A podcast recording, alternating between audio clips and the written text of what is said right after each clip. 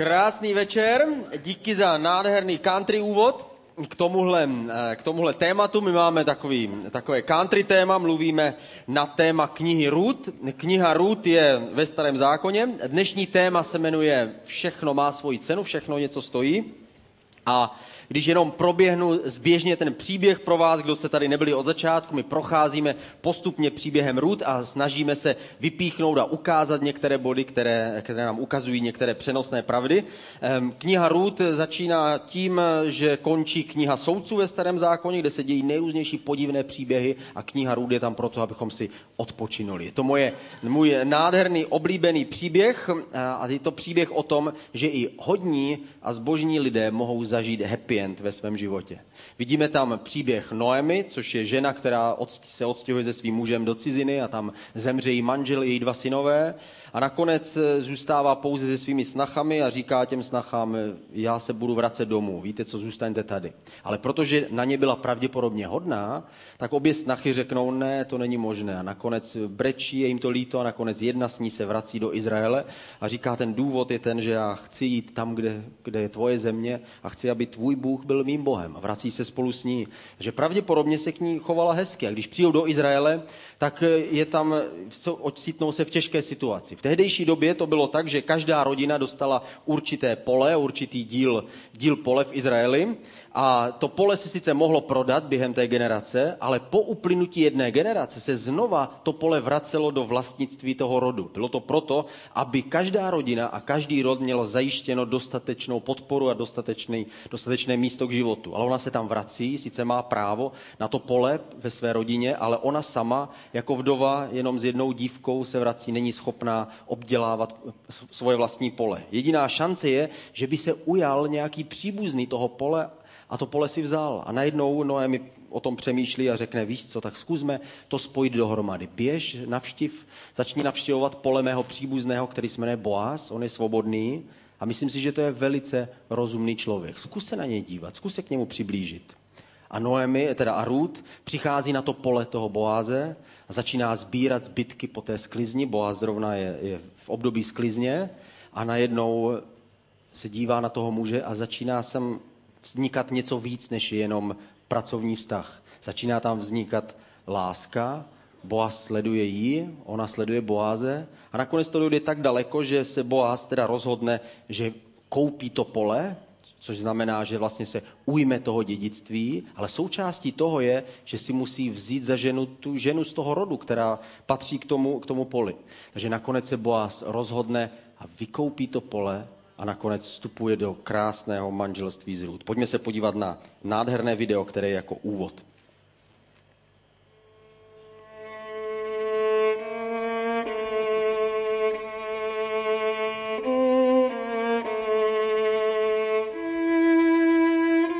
Boaz mezi tím šel k městské bráně.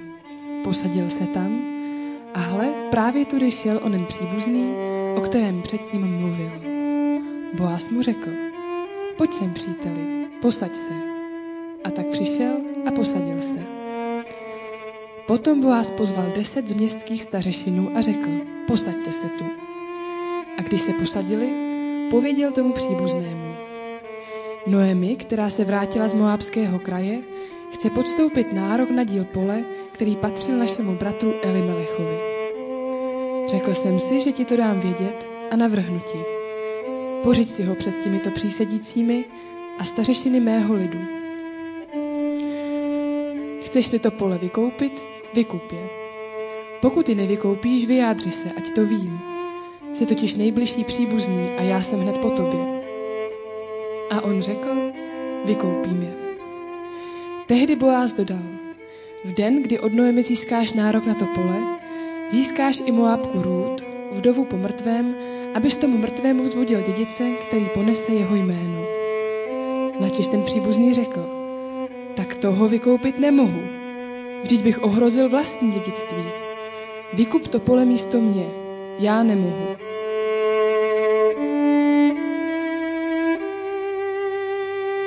Za starodávna byl v Izraeli při výkupu a směně tento obyčej. Ke stvrzení každého jednání si člověk zul sandál a podal ho druhému. Tak se v Izraeli dávalo svědectví. Ten příbuzný tedy Boázovi řekl, pořiď si ho sám a zůl si sandál. Boáz tehdy před stařešiny a vším lidem prohlásil, dnes jste svědkové, že jsem od Noemi získal všechno, co patřilo Elimelechovi, i všechno, co patřilo Kilionovi a Machlonovi. Ano, i Moabku Růd, ženu po Machlonovi jsem získal za manželku, abych mrtvému zbudil dědice, aby jeho jméno nezmizelo z kruhu jeho bratrů a z brány jeho města. Dnes jste toho svědkové. Všechen lid, který byl v bráně, i stařišinové odpověděli. Jsme svědkové. Kéž hospodin dá, aby žena přicházející do tvého domu byla jako Ráchel a Lea, které společně zbudovali dům Izraele. Buď úspěšný v Efratě, získej si jméno v Betlémě. Kéž ti hospodin skrze tuto dívku dopřeje potomstvo, aby tvůj dům byl jako dům Perese, jehož porodila Táma Růdovi. Boá si tedy Rud vzal a stala se jeho ženou. Miloval se s ní a hospodin dal, že počala a porodila syna.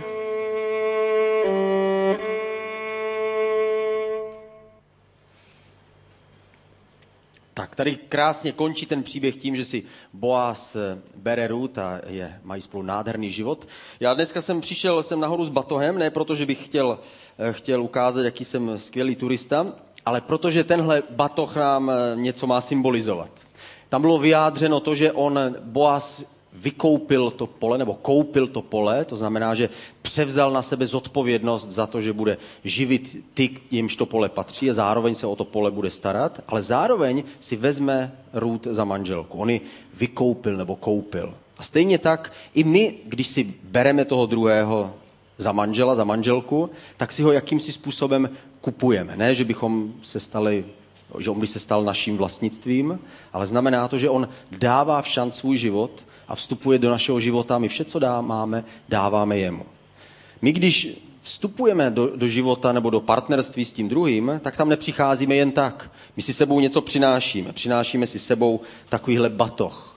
Něco, co máme sebou. Je to naše dětství, je to naše výchova, všechno to, co nás formovalo, naše způsob náš způsob uvažování a myšlení o tom, jak prožíváme některé věci, jak jsme zvyklí prožívat svůj život, jak jsme zvyklí se přistupovat k nejrůznějším věcem v našem životě, to všechno si neseme sebou. A na začátku našeho vztahu my se ptáme, ptáme se, vydrží tenhle vztah? Budeme my ten pár na celý život? A je to samozřejmě důležité. A musíme si uvědomit a nezapomínat na to, že každý z nás si do toho vztahu sebou přináší takovýhle batoh. Není to vždycky jednoduché najít partnera, jako jeden člověk to zkoušel na internetu, našel si internetovou seznamku a začal rychle vyplňovat eh, požadavky. Řekli, musíte, bylo tam napsáno, chcete ženu? Ano, ženu. Takže otázka, jakou chcete mít tu ženu? On říkal, nevím, tak další otázky, eh, jaká by měla být? Měla by být dobrým přítelem. Dobře, dobrý přítel, měla by být přátelská, jaká by měla být klidná nebo radši divoká? Klidná, takže klidná. Měla by být malé postavy nebo velké? Malá, menší postavy.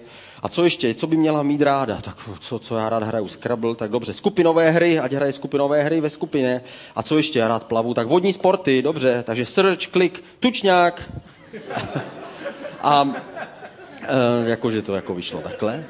A samozřejmě někdy to takhle může být, ale my víme, že najít si partnera je, je důležitější a větší krok, než jenom dělat seznamku na internetu.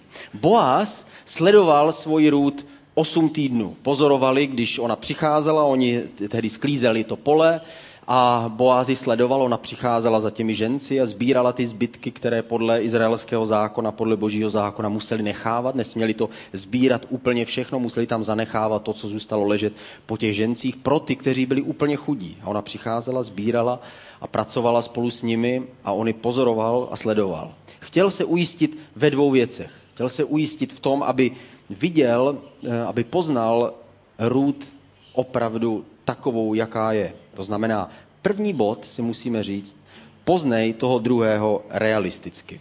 To znamená, Boa se snažil uvidět v Ruth takového člověka, jakým Ruth byla. Snažil se i poznat, jak se chová, jak mluví a snažil se vyvarovat některých chyb.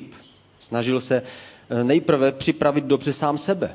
někdy my sami nejsme dobře připraveni na ten vztah a tehdy nám uniká. Možná ten člověk je blíž, než si dokážeme představit. Možná právě teď sedí vedle tebe a ty to ještě nevíš. Tohle není manipulační otázka. Je tady pro mě totiž je to naprostá tma a vůbec nevidím, kdo vedle tebe sedí. A zabej mi to úplně jedno. A potom my víme, že eh, musíme se dobře připravit. A Boaz takže přemýšlel nejprve o tom, aby se dobře připravil, aby se vyvaroval některých přehnaných očekávání, některých přehnaných věcí, některých přehnaných chyb. První takovou chybu můžeme si ukázat, já jich mám šest. První chyba je, že protiklady se přitahují. Takže tohle je věc, na kterou se může chytit, protože Ruth byla chudá, byla vdova, byla z jiného národa, pravděpodobně se jinak česala, možná, že měla jinou barvu pleti a tak dále, vypadala jinak. A Boaz byl bohatý, zajištěný, svobodný, byl Izraelec a možná si říkal, jo, přesně takovouhle bych si přál. Na začátku si myslíme, že to je tak vzrušující ten rozdíl. Ale někdy to můžeme přehnat. V Růd ve čtvrté kapitole, ve třetím verši je o tom psáno. Pověděl tomu příbuznému, Noemi, která se vrátila z Moabského kraje, chce postoupit nárok na díl pole, který patřil našemu bratru Eli, Elimelechovi. To znamená, ona přichází z jiné země, je to cizinka. Někdy, když jsou příliš velké rozdíly, tak si říkáš, to je úplně něco jiného. Já jsem takový usedlý, klidný, ajťák, a tahle, prostě tahle žije, tahle žije, prostě kdekoliv je výstav, ona tam je, batikuje si sukně a prostě a tak dál. Dělá přesně to, co já, co já bych nedokázal. Přitahuje tě to. Na začátku je to možná něco lákavého, ale časem zjistí, že to není zas až tak úplně snadné. Každý rozdíl se vždycky projeví. Čím víc jsme si podobní v těch nejdůležitějších a zásadních věcech, tím snažší to budeme mít. Už jenom to, že jsme muž a žena, tak je dostatečná výzva a dostatečný protiklad. Svět muže je tak jednoduchý. Muž, když přijde domů, tak potřebuje jako to hovátko boží, potřebuje se najíst a jakmile má dostatek dostatek eh, nějakého materiálu v sobě, najednou svět je krásný. A ženy si říkají, ty muži jsou taky jednodušší. a žena zase si potřebuje popovídat o svém životě. Potřebuje si popovídat o tom, co se stalo. Jaké důležité věci se staly. Kdo má nový dešník v práci a tak dále. Prostě všechny ty, všechny ty zásadní a důležité věci, bez kterých by bylo tak těžké jít spát. Ale víme, že když když to žena může sdílet, potom je šťastná. A muž si říká, o, jak je to jednoduchý, tenhle život žen. Ale není to zas tak snadné se naučit akceptovat toho druhého. Druhá chyba nebo druhý přehnaný bod, který, na který si Boaz musel u sebe dát, dát pozor, byl ta, ten fakt, existuje jenom jeden pravý nebo ta pravá. Říká si, třeba existuje jenom jeden ten pravý. V Růd ve čtvrté kapitole, ve čtvrtém verši, je napsáno, řekl jsem si, že ti to dám vědět a navrhnu ti eh, si, eh, pořít si ho před těmi přísedícím, jedná se o to pole, před stařešiny mého lidu. Chceš-li to pole vykoupit, vykupě. Pokud nevykoupíš, vyjádři se, ať to vím, si totiž nejbližší příbuzný, já jsem hned po tobě. A on řekl, já to vykoupím. Tady tohle je důležité z jednoho hlediska. Boaz postupoval tak, jak měl. On věděl, že nejprve je na řadě jiný příbuzný, který je bližší příbuzný než on. A mu nešlo tolik o to pole mu začalo čím dál víc záležet na růd. Čím dál víc toužil ne získat větší pozemek a koupit dědictví, ale vstoupit do jeho života. Ale tehdy, protože musel postupovat správně, tak dal v šanc tuhle, tenhle fakt. Řekl svému příbuznému, si na řadě, tak to má být, také, takové jsou zákony, tak si to Bůh přeje, vykup to. A jestli ji získáš, bude tvoje. A jestli ne, já ji chci, já si ji vezmu. Proč to Boaz řekl? Boaz řekl, ano, já samozřejmě vím, že tohle je žena mého srdce, ale pokud to nevíde, tak bude jiná. Neexistuje jeden jediný člověk ve vesmíru, který je pro mě určený a nikdo jiný to nemůže být. Představte si, kdyby to tak bylo. Kdyby jsme všichni měli určeného jenom jednoho osudového člověka a nikoho jiného. Stačilo by, kdyby jenom jeden z nás udělal chybu a spustilo by to opravdový řetězec trápení do celého lidstva. Ten by si vzal špatnou a tak dále a všechno by šlo špatně. Víme, že to takhle není. Musí, ten člověk musí odpovídat tomu, jak chci žít, musí souznít s mou duší a musí chtít jít tím stejným směrem jako já. A potom vím, že tou cestou života půjdeme společně. Třetí věc, třetí chybu, kterou, na kterou se Boaz musel sám u sebe zaměřit, která nám může zakrývat, zakrývat perspektivu toho partnera, je vezmu si pouze toho, kdo je dokonalý. Očekávám, že ten, koho si mám vzít, tak ten bude prostě úžasný. Růd, čtvrtá kapitola, pátý verš, v první části napsáno, tehdy Boaz dodal, v den, kdy od Noemi získáš nárok na to pole, získáš i Moabku Růd. Ona byla z Moabu, byla z jiné země, byla bezdětná vdova ze špatného národa, se kterým Izrael neměl dobré vztahy. Ona určitě nebyla dokonalá. Ale jak to, že Boaz ji chtěl, když nebyla dokonalá? Protože Boaz věděl jednu věc. Já sám nejsem dokonalý. Jestliže si uvědomuji svoje vlastní chyby, hříchy a slabosti, pak jsem najednou připravený přehlídnout slabosti a chyby toho druhého. A zaměřit se na co? Zaměřit se na srdce toho člověka. Na to, kdo to opravdu, ale opravdu je uvnitř. A když se, eh, když se Boaz díval, tak najednou neviděl už jenom cizinku, neviděl vdovu s podivnou minulostí, ale najednou viděl ženu, která je hodná, laskavá, chová se ke své tchýni, jako kdyby to byla její vlastní matka. Vždycky se s ní dělí o všechno, neopustila ji, mohla ji dávno opustit a dokonce je zbožná, dělá věci správně, tak jak Boaz si to ve svém srdci přál. Proč byl Boaz tak dlouho svobodný? Protože chtěl jinou ženu. Chtěl někoho, kdo to bude myslet vážně, se všemi těmi božími zákony a předpisy. Chtěl někoho, kdo by byl takový, jakým ve svém nitru byl on sám. Tehdy, když já sám uznávám, že nejsem dokonalý, je pro mě snaží akceptovat slabosti toho druhého. Protože každý pár bude mít někdy potíže. Některý, některý pár na svatební cestě, když zjistí, uf, tak tohle jsem nečekala. Nebo po pěti letech, když se začnou rodit děti, připadá to, že manželka je pořád, nemo, pořád těhotná v jednom kuse. Nebo možná po 15 letech, když první děti už jsou velké, a muž má najednou víc peněz, začne si připadat, že o něco přichází a chce roztáhnout křídla a jako kukačka a tak dále prostě. A může se stát něco, co, se, co by se stát nemělo. Někde, každý pár má svoje slabší chvíle a musíme to vědět. Je to proto, že žádný člověk není dokonalý. A když dva nedokonalí lidé se sejdou, ani ten vztah není vždycky úplně dokonalý. Čtvrtý bod, čtvrtá chyba nebo přehnané očekávání, které nám může bránit ve vidění správného vztahu, je hezká fráze proměním žabáka v prince. To znamená, já očekávám, že svojí vlastní silou a tím, že se postarám o to, aby ten druhý se změnil, tak on se změní. Samozřejmě v mnoha ohledech to jde. Určitě může začít nosit jinou košili, než nosí právě teď. Pravděpodobně může změnit i účes, ale je těžké proměnit nitro toho druhého člověka. V Růd ve čtvrté kapitole ve druhém části pátého verše je napsáno, že Růd byla vdova po někom, kdo zemřel. Její příběh nebyl jednoduchý. Vyrostla úplně v jiné rodině, v jiné kultuře, v jiné civilizaci, která byla úplně obrácená proti tomu, jak žili židé, jak žili Izraelci. Byla úplně protibožská. Tahle žena se vdala, žila několik let s mužem ze vším všudy a najednou přichází do nového vztahu, přichází do nové země, možná mluví pořád ještě s moabským přízvukem a pořád používá ještě moabské, moabský make-up. A její příběh nebyl úplně jednoduchý. A přesto eh, Boaz v tom viděl něco jiného.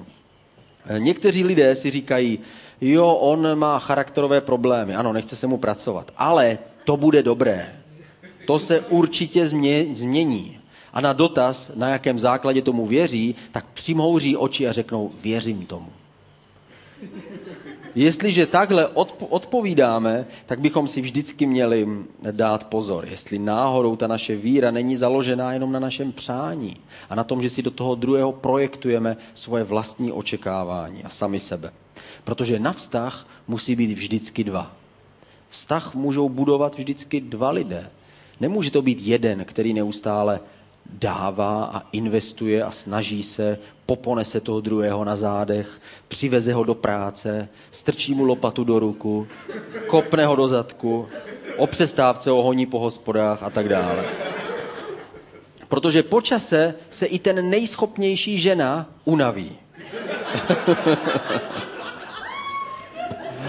Většinou to tak bývá. Žena chce budovat a stavit hnízdo. Muž chce bydlet v tom hnízdě. Další chyba, kterou můžeme udělat, tak, kterou Boa se musel zaměřit, eh, byla hezká fráze, hlavně, že to je křesťan. Hlavně, že to je věřící. Někdy my věřící můžeme udělat chybu, jenom proto, že někdo říká, že je křesťan a že je věřící, ještě neznamená, že život s ním bude procházka e, e, takhle. Jo? Není Není to automatické. V Růd ve čtvrté kapitole, v poslední části pátého verše, je napsáno, abys tomu mrtvému vzbudil dědice, který ponese jeho jméno. To znamená, mluvilo se tam o tom, ano, mělo by to být správné, tak jak je psáno v boží knize, takhle to uděláme. Ale to, že někdo správně mluví, ještě neznamená, že taky správně žije. Čím to je? Protože k Bohu nepřichází jenom úžasní, charakterní, spolehliví lidé. K Bohu přichází častokrát ty, a já. Lidé, jako jsme my. To znamená, my přicházíme k Bohu a boží milost nám odpouští naše hříchy, ale neznamená to automaticky, že každý člověk začíná pracovat na svém charakteru a žít podle toho, co říká Bůh. Je mnoho křesťanů, kteří přijímají ty boží dary, tu boží milost, ale žijí dál způsobem, který je úplně stejný, jako by žili, kdyby Boha neznali. Proto je důležité nejenom, že ten člověk říká, že je věřící nebo je věřící, ale musíme se ptát upřímně Boha. Bože, je to správné rozhodnutí? Já vím, že není jeden jediný ve vesmíru, který je mi určený, ale poraď mi. Je to dobrý krok, který mám udělat? Je to dobré to udělat právě teď? Mám si vzít tohle člověka? A tehdy si křesťané častokrát modlí a říkají, bože, dej mi znamení. Dej mi znamení, že to je on. A pak se modlí a teď vidí padající list. A ten list je z lípy, vypadá jako srdce, padá na zem. Ano, je to ono. Nebo se dívají na nebe a vidí ten mrak a ten mrak je jako drak. A ten drak se trhá na pět kusů. Oni vidí, ano, je to ono. Takže my si můžeme promítnout do všeho svoje vlastní přání, musíme být upřímní a opravdu se Boha ptát, bože, je to správné rozhodnutí, mám do toho vztahu vstoupit? A poslední chybu nebo přehnané očekávání, které může člověk předtím, než do vztahu vstoupí mít, je muž, že muž musí udělat první krok. Tohle je sen každé ženy. Každá žena má představu, to bude takto. Já budu procházet mezi lidmi a najednou mi upadne kapesníček a najednou se sehne nějaký člověk. Je to muž, hm, vysoký, pohled, já ho teda nevidím, že je sehnutý zrovna, ale pak mi podává kapesníček a promluví ke mně. A i když, i když mu nerozumím, tak ve mně se rozezvučí každá buňka mého bytí. Nebo takhle si to aspoň myslím, že si to ženy představují. Každá žena si představuje, že muž musí být ten, který to prostě otevře a tak dále. Ruth ve třetí kapitole, v devátém verši, eh, to ovšem otevírá ona jako žena tehdy si přilehává k tomu, k tomu Boázovi a tady se nejedná o nějakou erotickou scénu. Eh, Dan o tom mluvil minulou neděli, mluvil o tom, že si lehla k němu eh, pod peřinu, ale ono to úplně tak nebylo. Eh, bylo to samozřejmě v takovým symbolickým tónu. On byl přikrytý pláštěm a plášť, podobně jako ten sandál v tom příběhu, který jste možná, možná slyšeli, ten sandál byl vlastně signálem toho, ano, já se vzdávám toho svého práva, proto se vzdávám něčeho hmatatelného a jako symbol ti to předávám. Jo, ten člověk to přebíral, ten sandál. A tady zase byl příklad, kdy, kdy Boaz spí eh, a je přikrytý svým pláštěm a Rud k němu přichází a odkrývá ten plášť a přikrývá se tím pláštěm. Ten plášť byl symbolem autority a majetku toho člověka. To znamená, na co on jakoby vložil svůj plášť, tak to byl jeho majetek, jeho vlastnictví. A když se přikryla jeho pláštěm, tam tak tím říkala, já chci a stojím o to, aby se přihlásil o to dědictví. Nejde jenom o ten majetek, ale jde o to, že bych chtěla svůj život spojit s tebou. A naznačila mu to velice konkrétním způsobem. Řekla, to jsem já, tvá služebnice Růd. Přikryj svou služebnice křídlem svého pláště, vždyť si náš příbuzný. A na to Boaz reagoval a říkal, o, ty jsi skvělá. Ty jsi to udělala přesně, jak to má být. Ty se v tom vyznáš, že takhle to má být. Takhle to je božím způsobem správné. Ruth byla aktivní. Někdy ten důvod, proč i ženy musí být aktivní, je, proto, je to stejné jako v manželství. Co pak muž, jenom proto, že je muž, rozhoduje o všech věcech doma, Není to tak. O všech zásadních věcech vždycky se vede diskuze. Někdo přichází první s tím nápadem, někdy je to muž, někdy je to žena a vždycky se musí společně dohodnout na tom, že to je správný krok a správné rozhodnutí pro ně, pro oba. A podobné je to se vstupem do toho vztahu. Samozřejmě žena by si přála, aby to byl ten muž, takže mu naznačuje, vysílá signály. Nebo se začne nějak líp malovat třeba. Nebo se směje všem jeho hloupým vtipům. prostě nějak mu chce naznačit, že hele, já bych tím pláštěm se nechala přikrýt, jo? Ale muž, ne, že by měl něco proti té ženě, ale někdy prostě má hlad. To skončí celebration a on nepřemýšlí teď zrovna o pohledech, On už se těší, že si dá utopence nebo párek v rohliku a, a má možná v hlavě jiné věci a někdy ho to úplně tak nenapadne. Nebo někdy se možná bojí a říká si, to nemůže, to nemůže být pravda, že zrovna já to, to určitě dělala na někoho jiného vedle mě, určitě na toho za kamerou, jako to, to jsem nebyl já. A tehdy, tehdy musí, eh, musí teda žena udělat eh, ten další krok a říct, eh, dobře, signály jsou vyslané, jak to teda vidíš? Byly to jenom takový kukuče, anebo opravdu jako jdeme do toho vztahu? A jestliže to žena otevře, není na tom absolutně, absolutně nic špatného. Častokrát se setká s reakcí, kdy ten muž řekne, no, já jako jsem chtěl, jako se to stalo třeba v jednom nejmenovaném vztahu s mojí ženou. A, eh, a do, dopadlo to dobře. Takže první věc, na kterou si musí dát pozor, mluvili jsme o tom, že musí, musí se dívat realisticky na toho druhého. A druhý bod, který tady mám, je dívej se bez růžových brýlí na toho druhého. Psychologové tvrdí, že zamilovanost trvá asi 9 měsíců, plus minus, u někoho. Jo, u IT odborníků 7,5. Ale... Zamilovanost trvá asi 9 měsíců. Účel zamilovanosti je podobný jako při stavbě této lodi. Když jsme stavili tuhle loď, tak jsme museli spojit mnoho kovu. Museli jsme svařit tady kusy železa, aby to všechno vytvořilo tady tenhle tvar. A víte, jak se svařují dva, dva kusy železa? Musíte ho vystavit v velké teplotě a ten kus toho kovu začíná jakoby ztrácet svůj vlastní formu a začne se slívat a spojovat s druhým kovem a když to necháme vychladnout, tak potom je z toho svár. To znamená pevné spojení. Na tom základě tady my všichni teďka jsme a, a neutopíme se.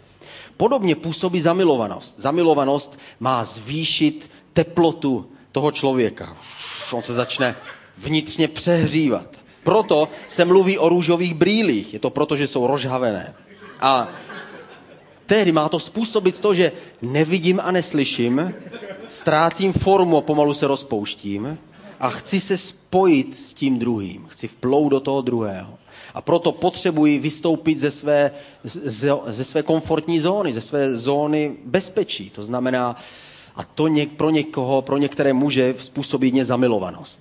Zatelefonují, jo, nebo přijdou včas, splní svůj slib, jedou na kolo, přinesou kitku a tak prostě učí se věci, které nedělali, dokud neměli tu ženu. Ta zamilovanost ovšem potom po určité době skončí a je důležité, abychom dobře věděli, s kým jsme vlastně teda se spojili. A jestli ten svár vlastně se nestane naším prokletím, protože už není snadné se vzdálit. Jsem s tím člověkem spojený. Můžu to sice flexou rozřezat, ale budou tam, budou tam jízvy na obou stranách, bude to bolet a už nikdy ten kov nebude takový, jako byl dřív. Boaz sledoval Rút 8 týdnů. Co sledoval? Sledoval eh, jednoduchých um, pět věcí. První věc, kterou sledoval, je, že sledoval, z jakého přichází rodinného zázemí. Rut ve třetí kapitole v desátém verši je napsáno Hospodin ti žehnej dcero, ji řekl Boaz. To když, mu, když se přehodila přes sebe tím, tím pláštěm. Teď si projevila ještě větší oddanost než předtím. Protože on věděl, že předtím udělala něco mimořádného. Neopustila svoji tchýni, ale rozhodla se připojit se ke své tchýni, k jejímu národu, k jejímu bohu a rozhodla se jít s ní a neopustit ji. Ve chvíli, kdy tchýně nemohla pracovat, pracovala Rút a dělila se s ní o všechno, co přinesla domů. A Boaz věděl, že pro Rút je rodina velmi důležitá. Kdyby pro Boáze nebyla důležitá rodina, tak by nastal velký problém. A pravděpodobně by nemohli jít stejnou cestou. Ale na Boáze to zapůsobilo opačně. Řekl, to je přesně ono, co hledám. Je to, je to to, co nosíme sebou. Je to takové rodinné album, který je plný, plný fotek z našeho dětství a z, naši, z našeho... Uh, on je prázdný, jo, ale... to je to, co si sebou každý z nás nese. Je, jsou to věci, které nás formovaly, když jsme byli malí. Jaké jsou tvoje zvyky? Jakým způsobem jsi byl vychovaný ve své rodině? Protože každý z nás, když vychází ze své rodiny, je přesvědčený, že každá rodina to dělá jako ta moje. Je přesvědčený, že všichni mají ty stejné zvyky jako my. A samozřejmě chápe, že někteří hloupější mají jiné zvyky, ale ty naše jsou samozřejmě ty nejlepší. Já, když jsem, když jsem se oženil, eh, kdy, když jsem si vzal svou ženu, tak jsme zjistili některé rozdíly. Například v naší rodině se vždycky přálo, když někdo měl narozeniny. To jsme chápali, že se někdo někdy narodil. Jo, občas se na to zapomnělo, ale většinou prostě docházelo občas opravdu k tomu přání. Nebyla to žádná oslava a bylo to nějaký jasný, jo, měj si hezky, jo, a dostala se bomboška nebo nějaký dárek, jo, a bylo to jako hezký, jo, ale nebylo to nijak, nic, nic velkého. Netušili jsme, že to stejné se dělá například, když má člověk svátek. V naší rodině se zjistilo, že máme jména až vždycky, až umřou. Ale když jsem vstoupil do, do rodiny své ženy, zjistil jsem, že tahle rodina to má jinak. Tahle rodina slaví narozeniny, slaví výročí svatby, slaví svátky, jmeniny a slaví narozeniny všech dětí. A nejenom narozeniny všech dětí, ale zároveň s těmi narozeninami slaví poroděniny. To znamená, že se přeje nejenom tomu dítěti, že má narozeniny, ale také jeho matce, že ho porodila. A také matce té matky, že porodila... ne, to už ne, ale jednu chvíli mě to napadlo. Pro mě to byl šok. Věděl jsem, že tři děti, jedno výročí svatby a moje žena má dvě křesní jména, skoro není měsíc, abychom něco neoslavovali. Jaký nádherný život, jaký nádherný zvyk. Ale musel jsem se naučit ho přijmout a naučit ho, naučit ho akceptovat. Každý z nás sebou přinášíme něco do toho vztahu. Máme takovýhle batoh na svých zádech a neseme si ho sebou. Další věc, na kterou se Boaz a ty a já musíme zaměřit, je sexualita. Rud, třetí kapitole, desátý, več, desátý verš, druhá část. Neboť si nešla za mládenci, za chudými, ani bohatými. Tady Eh, Boaz říká, ano, to je správné, že si neudělala rychlé rozhodnutí, protože ona měla, tohle symbolizuje romantický, nádherný, vonavý večer. Tohle já zapaluju doma každý den. Od dneška budu.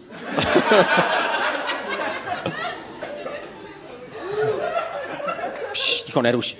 A Tohle je symbolem takového romantického vztahu, kdy eh, víme, že Ruth vstupovala do vztahu s, některý, s, některou, s některými zkušenostmi, kdežto Boaz byl čistý muž, který neměl žádnou ženu, byl svobodný a to všechno si přinášíme sebou do, do toho vztahu.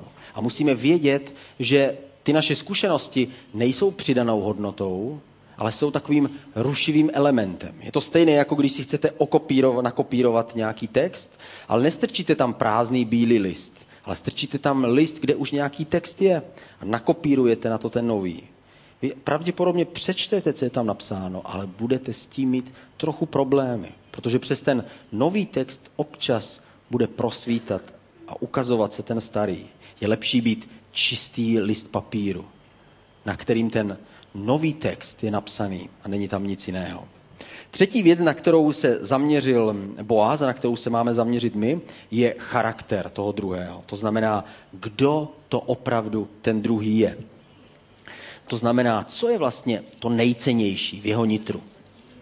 Já tady mám zlatý přívěšek, který ukazuje to, co je nejdražší v tom člověku. Nejenom jeho zevnějšek, ale to, co se schovává někde.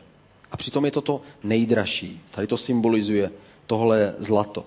Jsou to nejrůznější naše vnitřní postoje. Asi ty nejdůležitější je, co je pro něj důležité, co je pro něj opravdu důležité. Je pro něj důležit, jsou pro něj nejdůležitější ty věci jako pro mě, jako je rodina, děti, Bůh, charakter, čistý život. Je pro něho to stejné důležité, ale také jsou to nejrůznější zvyky a návyky. Jsou to věci, které, které si neseme sebou. Já jsem vyrostl v malé vesnici, kde jsme v celé vesnici měli pouze dva telefony. Jeden byl v hospodě a druhý byl, byl v jedné rodině. Takže pro nás, když jsem byl, když jsem byl dítě, tak si pamatuju, když moje, moje máti chtěla někam zatelefonovat, tak se musela dopředu domluvit s tou rodinou, kde byl ten jediný telefon ve vesnici, že v pátek v 7 hodin večer tam přijdu a zavolám svoji známé do Olomouce a s tou se musela dopředu ale domluvit, že bude doma, protože samozřejmě potřebuje, aby zrovna u toho telefonu byla. Takže uskutečnit jeden telefonický hovor byl, vyžadovalo vlastně dostatečnou manažerskou práci. Byla to jako takový program na páteční večer. Vydáme se k jedné rodině, k ním domů a oni mají na verandě telefon. Uh, a telefonujeme. Nenarodil jsem se v 19. století, jo, ale prostě někde to tak bylo.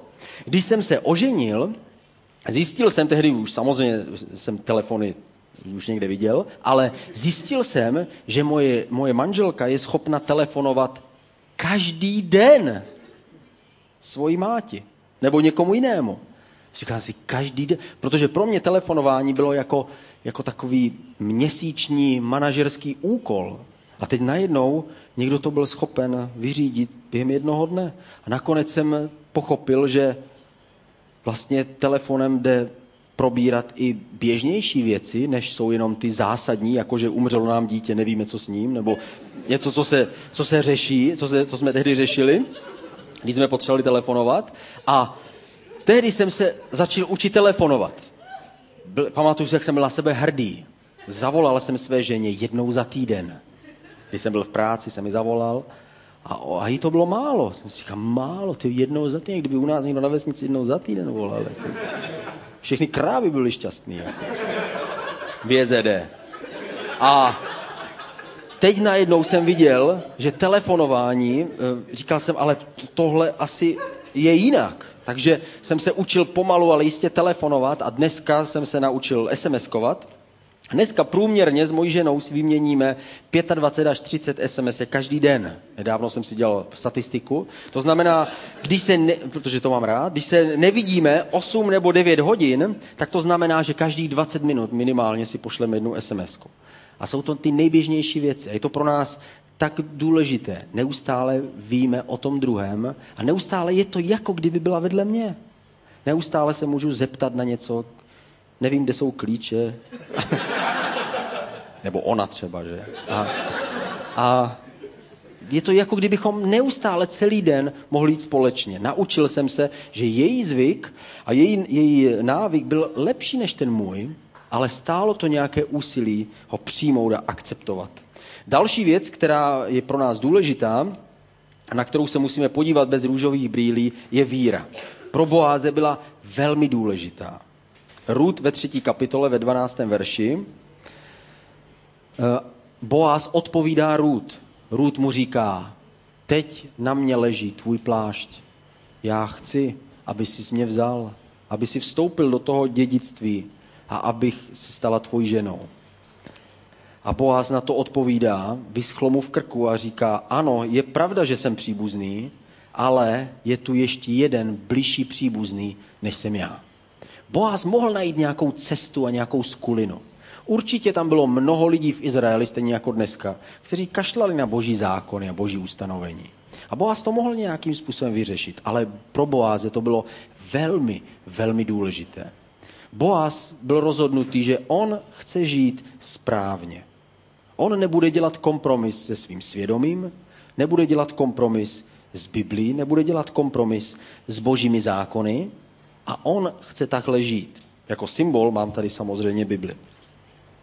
Pro Boáze, pro něho osobně, to bylo důležité. A proto hledal takového partnera. Řekl, i když mě to bude něco stát, já mu musím tomu příbuznému dát vědět, že chci vstoupit do toho dědictví. Samozřejmě ho napadlo, co když bude Růd chtít on. Ale Boaz se rozhodl, že nepůjde cestou zkratky, ale rozhodl se důvěřovat Bohu. Rozhodl se, že pokud ten vztah má obstát celý život, musí stát na těch nejlepších základech. A já sám za sebe neudělám kompromis se svojí vírou a se svým přesvědčením. Jestli udělám kompromis v tom nej, nejdůležitějším, co je pro mě, pak budu celý život připravený dělat kompromis i v těch nepodstatných věcech. A to není správný základ, na který bych chtěl svoje manželství stavět.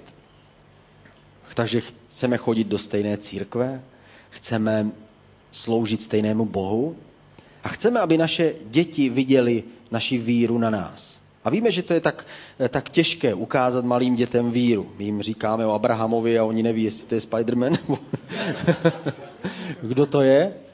A to pro ně není tak podstatné. Co je pro ně podstatné, aby viděli život, který žijeme. A jediný způsob, jak dokážeme ukázat svým dětem víru v praxi, je, že žijeme v součástí církve. Že žijeme pro někoho druhého. Není to jenom o tom, že se občas modlíme, aby Bůh nám pomáhal, ale je to o tom, že my žijeme pro druhé lidi. My vstaneme dřív, abychom někomu pomohli, abychom někomu sloužili, abychom byli malou součástí něčeho většího, než jsme my sami. Tohle pro ně bývá nejlepším, nejlepší ukázkou toho, že moje rodiče to myslí s tím Bohem a s tou vírou vážně. Boaz byl takový a my máme být takový.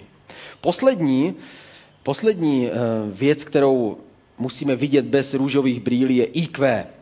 IQ pro Boaze bylo důležité. Rút ve třetí kapitole v 17. verši. Eh, Rút přišla domů za svojí tchýní a řekla, taky vyprávila všechno, co pro ní ten muž udělal. Nakonec řekla, dal mi těchto šest měr ječmene, to znamená pytel ječmene, se slovy, ať se ke své tchýni nevrátí s prázdnou. Boaz si získal svoji budoucí tchýni. Boaz byl velmi moudrý. Takže Boazovo IQ nebylo nijak malé. Nejedná se o to, že bychom museli mít stejné akademické vzdělání, ale musíme mít stejně naděleno ve své hlavě. Musíme mít stejně, stejný selský rozum. Musíme kalkulovat a počítat svůj život stejným způsobem. Musíme mít jakoby stejnou kalkulačku na svůj život. Musíme vyťukávat podobná čísla a kreslit si svoji budoucnost v podobným způsobem a podobnými čísly. To znamená, že bychom neměli tu vzdálenost mezi námi mít příliš a příliš velkou. Teďka možná posloucháš tady tohle a říkáš si, uf, tak to potom je asi lepší zůstat svobodný, že jo? Přesně tak, a poštol Pavel to říkal taky. Ale pokud nemáš ten dar jít celou tu dlouhou štreku do nebe sám, potom potřebuješ někoho vedle sebe. Jestli jsi jako já, že potřebuješ občas, aby ti někdo pomohl, tak potom potřebuješ si najít někoho, kdo půjde s tebou. Ale buď si vždycky vědomý toho, že každý z nás neseme na svých zádech takovýhle batoh. Někdo ho má plnější, někdo ho má prázdnější, ale není nikdo, kdo by nešel bez takového batohu do toho vztahu, který je před námi. A ty musíš vědět, že ty sám ho neseš a ten druhý ho nese a buď připravený na to, že to bude něco stát. Všechno totiž má svoji cenu. Růd, a to je poslední verš, Růd, čtvrtá kapitola, šestý verš. tady napsáno, načež ten příbuzný, ten, který měl právo vlastně získat růd, řekl, tak toho vykoupit nemohu. Vždyť bych ohrozil vlastní dědictví. Vykup to pole místo mě, já nemohu. Na konci tohle příběhu Boha slyší tu větu, kterou si tak toužil, toužebně přál slyšet. Ten příbuzný mu říká, udělej to ty, je tvá. A Boaz věděl, Bůh byl se mnou. Bůh mě přivedl až sem a teď můžu vstoupit do toho vztahu. Někdy ale může ještě něco vadit. Někdy tvůj batoh může být plný kamení. Může tam být plno věcí, které tě táhnou zpět, které ti nedovolují jít k tomu druhému dostatečně rychle. Možná jsou to věci, které si ještě nedal Bohu, něco, za co se stydíš, něco, s čím bojuješ, nějaké závislosti, skryté lži, pokrytectví, to všechno, za co ty sám se stydíš. Vyřeš to s Bohem. Zkus to vytáhnout z toho batohu, dokud je čas. Zkus se s tím trápit jenom ty, abyste se s tím nemuseli trápit společně, až najdeš toho druhého. Zkusme se teďka stišit ve svém srdci a zkus se obrátit k Bohu. Jestli jsi v manželství, zkus se Boha ptát, jestli jsi na správném místě, jestli děláš ty správné věci, jestli není něco, na co zapomínáš, jestli někoho teprve hledáš, zkus se ptát Boha, kdo je ten pravý. Jestli nemáš něco ve svém batohu, co je potřeba dát pryč. A pojďme se zkusit stišit. Bože, pomoz těm, kteří hledají partnera. Ať sejmou ty růžové brýle a ať se opravdu dobře připraví a zametou před svým vlastním Prahem. A možná, že uvidí, že ten, koho hledají, je blíž, než si myslí. Možná je to někdo, koho znají a o kom ví a jenom ho nedokázali kvůli svým představám a očekáváním vidět takového, jaký ve skutečnosti je. Uzdrav zklamání těch, kteří prošli vztahy, které neuspěli. Ať se zacelí ty rány. Ať se ty jízvy stanou posilou a varováním do toho dalšího vztahu. A zkus teďka se ve svém nitru modlit. A popros Boha, a ti ukáže věci, které jsou jenom mezi tebou a mezi jím.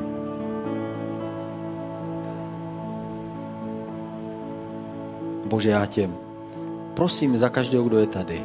Modlím se, aby si teď vstoupil do jejich situace, aby si k ním skutečně mluvil svým hlasem.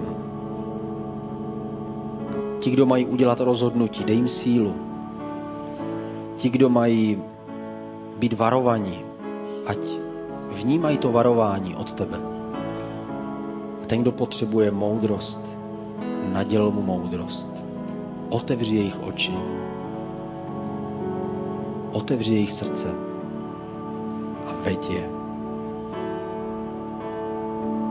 A my teď v tom stejném duchu přistoupíme k večeři páně. Večeře páně je chvíle, kdy my dáváme celé svoje srdce Ježíši za to, že On dal celé svoje srdce nám. Jeho tělo se za nás lámalo, aby bychom, my bychom tady mohli stát. A jeho krev tekla, abychom my byli čistí. Abychom my mohli stát před Bohem, jako kdyby nikdy se nestalo nic špatného. Bože, děkujeme ti za, tvoji, za tvoje tělo, za tvoji krev. Děkujeme ti za to, že můžeme patřit k tobě. A prosíme tě, ať víc tvé vůle je v našem životě. Jednej s námi. Ať můžeme opravdu, opravdu zažívat tvé vedení, tvé požehnání a tvoji výchovu ve tvé jméno. Amen.